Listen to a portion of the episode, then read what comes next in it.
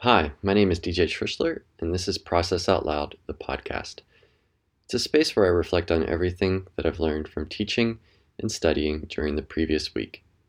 Most of the content will refer to my experiences in the Masters of Design program, the MDes, through the School of Design at the University of Cincinnati's College of Design, Architecture, Art, and Planning, otherwise known as DAP. While there's a lot to cover in one week, I try to keep the episodes brief at about 10 minutes each. I hope you enjoy. Good afternoon, everyone. Um, it's a Tuesday. I've got uh, March 16th. Still getting used to daylight savings time and still tired. I hate to complain, but this semester has been really hard. And I think it has to do with uh, it being a year since COVID has uh, shut down the country, the United States, where I live. And um, I know it's been longer for some of you, so I I um, I'm sorry that you have had several extra months. Maybe if you're in in Europe or in parts of Asia um, under lockdown, um, but I'm feeling the weight of it, and not only that, um, I think it's just been a year. There's there's been a lot that has happened um, in the United States and elsewhere. Um, again, the pandemic, but I think a lot of the um, I don't know the social unrest that we've seen because of police brutality um, towards Black people in our country, and then that also awakening a lot of people um, or invigorating, reinvigorating a lot of people towards um, racial inequalities in this country, including myself. Um, and so, I think there's just a lot um, that that are that are invisible. The pandemic is causing us to be stuck inside. We're not getting the social connections.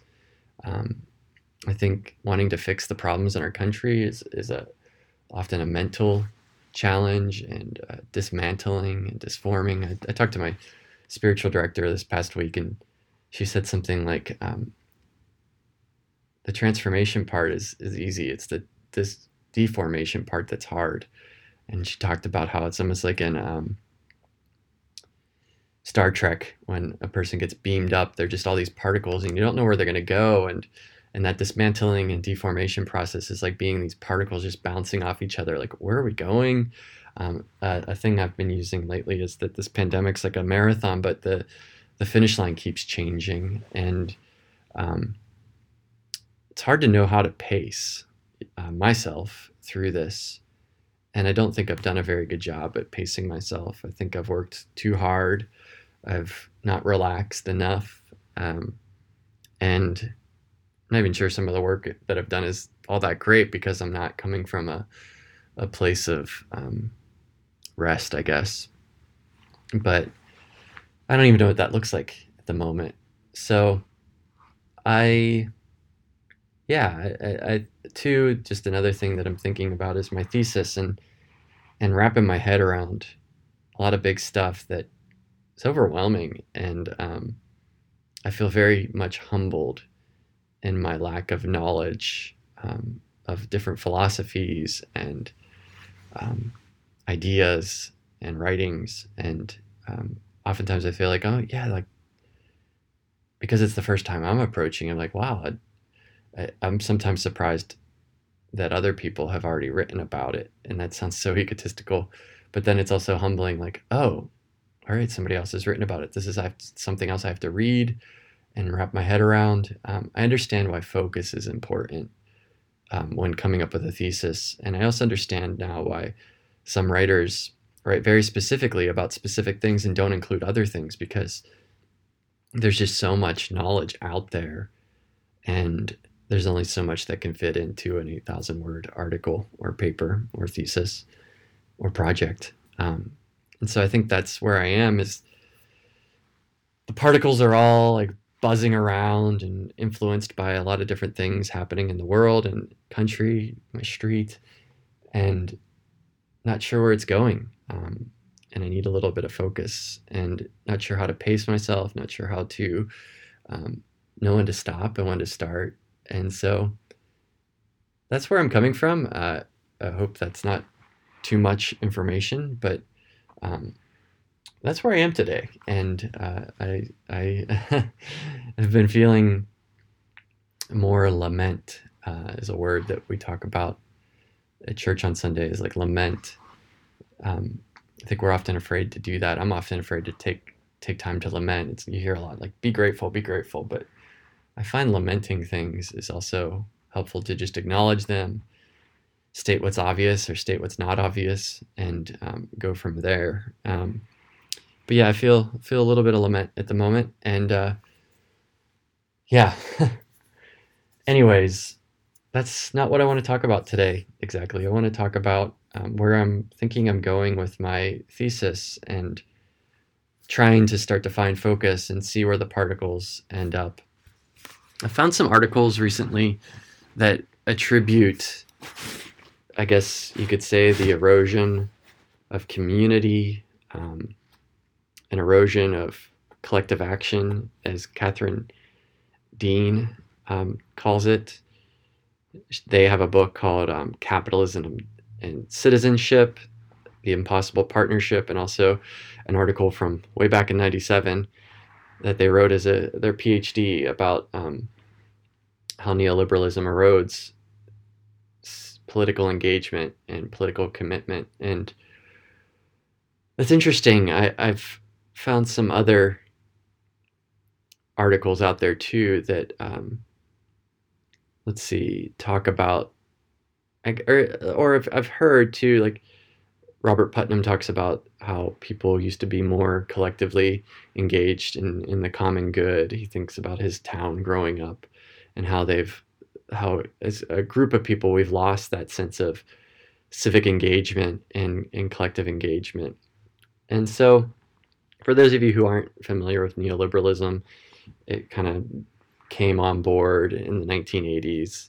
Um, before that, maybe we were still operating in like a the New Deal, Keynesian era economics, um, where it was okay for the government to take care of um, its citizens and, and use money and taxes and um, maybe it wasn't a perfect world but in neoliberalism it's really the combination of like the capitalistic system and an economic system, uh, the capitalistic economic system, kind of having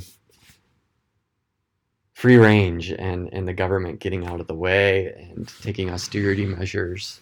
You think of like Reaganomics and, and Thatcher in, in the UK, where um, it's almost like private industry can can take care of these things. And there's a term trickle down economics that if you take the taxes away and regulations away from the companies, the corporations, and the rich, that it'll somehow trickle down into um, maybe jobs or benefits for um, for people who aren't so rich or aren't so invested in. Um, and so, what's interesting about this to me is I'm really fascinated and wanting to know how to like get more involved in my local neighborhood, my local community, and and um, function at that level. And uh, you know, it's just not in the the waves. It's not in the airwaves um, to do that because, I mean, as I've I've learned, um, it's almost like we like become citizens through consuming, not through doing, and um, design plays a role in that. Um, Guy Julier talks about in an article from Design Culture, Design Activism, that even like this idea of design activism is to push against neoliberalism, but it's actually operating in neoliberalism, which it helped create. So neoliberalism um, in the 80s through now has like perpetuated a corporate culture which design has benefited from and design has fought to be at the table by proving its worth um, and adding value which is essentially adding value to this like kind of idea of like problem solving through the free market and um, entrepreneurship and um, it all kind of plays into in a sense like the american individualism concept. And so i guess what i'm trying to stretch at here is that design has played a role in the lack of civic engagement that we see um, locally nationally and um, design has propped up neoliberalism and neoliberalism has propped up design but what happens if design can start to prop up civic engagement and take stock of the ways in which it is entrenched in neoliberalism. I am a neoliberal. I think I've probably said this already. I didn't know it. it's like fish in the water. I think I've already said that too. It's like the same as white habitus. You don't even know it until until somebody points it out. And so what happens when design starts to come from and I start to come from more of a reflexive standpoint that I am neoliberal and considering ideas of positionality and power, um, and then approaching design activism. And at a very small scale, like my neighborhood, and design itself, the process, not the materials, not the objects to be consumed, but the verb design becomes a way of bringing people together. And um, I just saw an article that I'm interested in reading that came out in 2020 about mattering at the intersection of psychology, philosophy, and politics. And mattering meaning like feeling like a form of belonging in a space. Um, I think oftentimes design works to give feelings of of contribution, of belonging through branding and consumerism. And there's there's actually interesting ways in which that's that's really like maybe there's there's paradoxes or heterodox ways of heterodoxical ways of um, participating in neoliberalism that that um, flip the dominant narratives, um, and that's I think we're seeing that in and I've I've read about that in like queer culture. Um, through through fashion, which I'm reading in, in the beauty, race, and gender class. But what about in like in the neighborhood how does that how does that happen how do we move away from um, the neoliberal consumeristic stance or inclination and and build something together and maybe um, do design to feel the feeling of belonging um, through building something not through consuming something. And building something doesn't have to be something tactile or or um, an artifact. It could be just the act of coming together and seeing one another and hearing each other's stories and how does design play a role in that. And i feel like that's activism because in a lot of ways i've, I've seen activism as being the opposite of monasticism um, and right now my street and your street and most streets are probably just a bunch of monastic cells houses apartments where we stay in them we don't come out and talk to our neighbors except for maybe like some event um, almost like the monks in the desert um, outside of Egypt who escaped. in some ways, they were escaping consumerism and um, the dominant culture. But I think we've seen like a reverse monasticism, and and I see design activism as a way of pulling people out of their houses and engaging with one another, and and um, connecting with one another, and maybe in that way that can um, undermine the dominant narrative, which I see in design school, which I see in, in the world, which is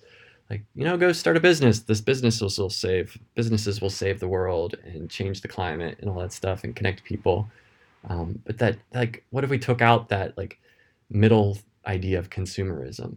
What if there was no money involved at all in this neighborhood project? What if there was no business started or nonprofit started or brand made, but but just the verb design and the verb connection and the and and and more ideas of belonging in the end. Um, so I, I don't know. I'm rambling a lot here today, and I think I'm going to take a nap.